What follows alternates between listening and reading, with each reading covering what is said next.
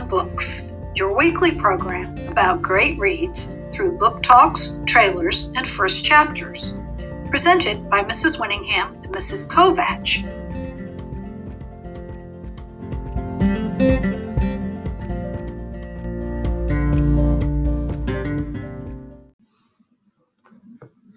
I'm Mrs. West, and this is Walk Two Moons by Sharon Creech. How about a story? Spin us a yarn. Instantly, Phoebe Winterbottom came to mind. I could tell you an extensively strange story, I warned. Oh, good, Gram said. Delicious. And that is how I happened to tell them about Phoebe, her disappearing mother, and the lunatic. As Sal entertains her grandparents with Phoebe's outrageous story, her own story begins to unfold the story of a 13 year old girl whose only wish is to be reunited with her missing mother. In her own award winning style, Sharon Creech intricately weaves together two tales, one funny, one bittersweet, to create a heartwarming, compelling, and utterly moving story of love, loss, and the complexity of human emotion. Chapter 1 A Face at the Window. Gramps says that I am a country girl at heart, and that is true.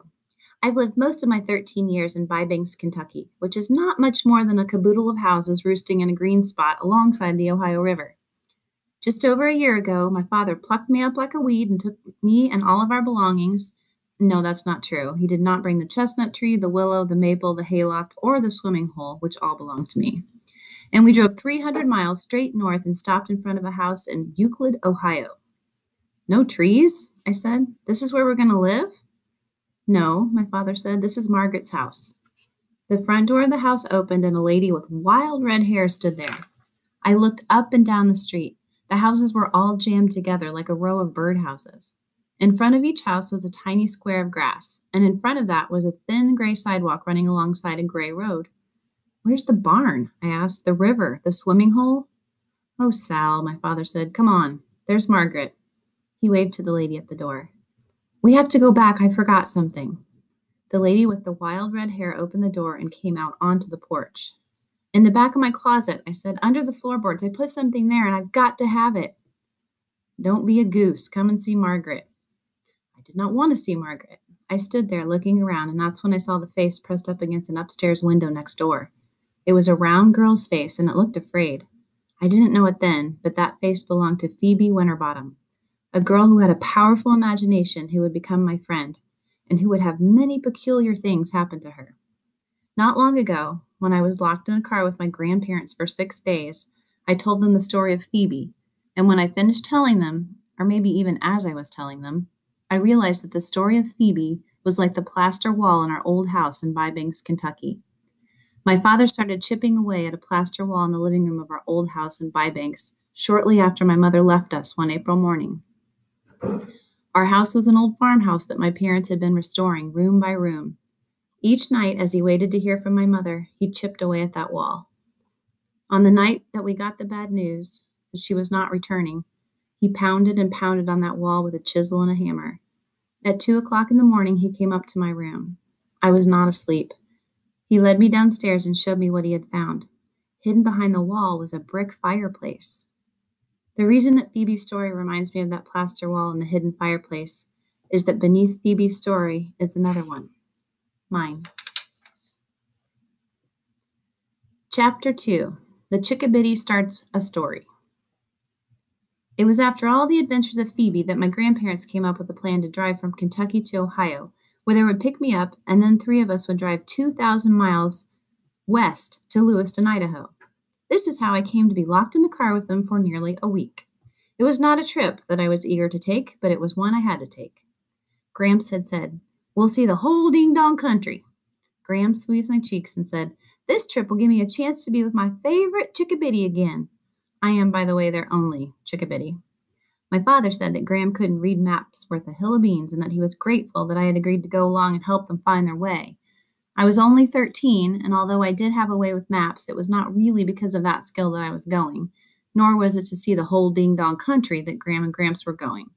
The real reasons were buried beneath piles and piles of unsaid things. Some of the real reasons were number one, Gram and Gramps wanted to see Mama, who was resting peacefully in Lewiston, Idaho. Two, Gram and Gramps knew that I wanted to see Mama, but that I was afraid to. And three, Dad wanted to be alone with the red headed Margaret Cadaver. He had already seen Mama, and he had not taken me. Also, although this wasn't as important, Dad did not trust Gram and Gramps to behave themselves along the way unless they had me with them. Dad said if they tried to go on their own, he would save everyone a lot of time and embarrassment by calling the police and having them arrested before they even left the driveway. It might sound a bit extreme for a man to call the police on his own tottery old parents, but when my grandparents got in a car, trouble just naturally followed them like a filly trailing behind a mare. My grandparents' Hiddle were my father's parents, full up to the tops of their heads with goodness and sweetness, and mixed in with all that goodness and sweetness was a large dash of peculiarity. This combination made them interesting to know, but you could never predict what they would do or say. Once it was settled that the three of us would go, the journey took on an alarming, expanding need to hurry that was like a walloping great thundercloud assembling around me. During the week before we left, the sound of the wind was hurry, hurry, hurry, and at night, even the silent darkness whispered rush, rush, rush. I did not think we would ever leave, and yet I did not want to leave. I did not really expect to survive the trip. But I had decided to go, and I would go, and I had to be there by my mother's birthday. This was extremely important. I believed that if there was any chance to bring my mother back home, it would happen on her birthday. If I had said this aloud to my father or to my grandparents, they would have said that I might as well try to catch a fish in the air, so I did not say it aloud. But I believed it. Sometimes I am as ornery and stubborn as an old donkey. My father says I lean on broken reeds and will get a face full of swamp mud one day. When at last Gram and Gramps Hiddle and I set out on that first day of the trip, I prayed for the first 30 minutes solid. I prayed that we would not be in an accident. I was terrified of cars and buses, and that we would get there by my mother's birthday, seven days away, and that we would bring her home. Over and over, I prayed the same things. I prayed to trees. This was easier than praying directly to God. There was almost always a tree nearby. As we pulled onto the Ohio Turnpike, which is the flattest, straightest piece of road in God's whole creation, Gram interrupted my prayers. Salamanca? I should explain right off that my real name is Salamanca Tree Hiddle. Salamanca, my parents thought, was the name of the Indian tribe to which my great great grandmother belonged. My parents were mistaken. The name of the tribe was Seneca, but since my parents did not discover their error until after I was born and they were, by then, used to my name, it remained Salamanca.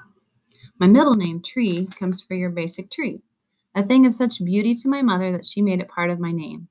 She wanted to be more specific and use Sugar Maple Tree, her very favorite, but Salamanca Sugar Maple Tree Hiddle was a bit much even for her. My mother used to call me Salamanca, but after she left, only my grandparents Hiddle called me Salamanca when they were not calling me Chickabiddy. To most other people, I was Sal, and to a few boys who thought they were especially amusing, I was Salamander. In the car, as we started our long journey to Lewiston, Idaho, my grandmother Hiddle said, Salamanca, why don't you entertain us? What sort of thing did you have in mind? Gramps said, How about a story? Spin us a yarn. I certainly do know heaps of stories, but I learned most of them from Gramps. Gramps suggested I tell one about my mother. That I could not do. I had just reached the point where I could stop thinking about her every minute of every day. Gramps said, Well, then, what about your friends? You got any tales to tell about them?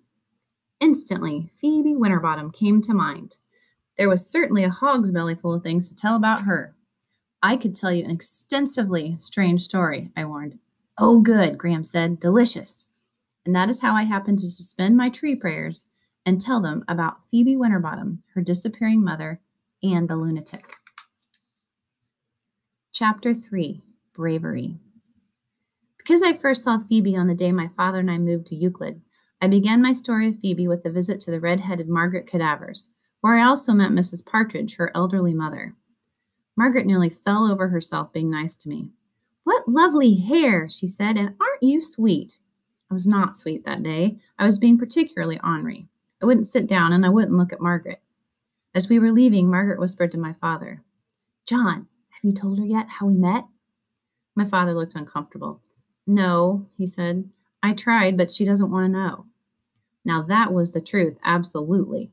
Who cares, I thought. Who cares how he make how he met Margaret Cadaver? When at last we left Mrs. Cadaver and Mrs. Partridge, we drove for approximately three minutes. Two blocks from Margaret Cadaver's was the place where my father and I were now going to live tiny squirt trees, little birdhouses in a row, and one of those birdhouses was ours. No swimming hole, no barn, no cows, no chickens, no pigs. Instead, a little white house with a miniature patch of green grass in front of it. It wasn't enough grass to keep a cow alive for five minutes.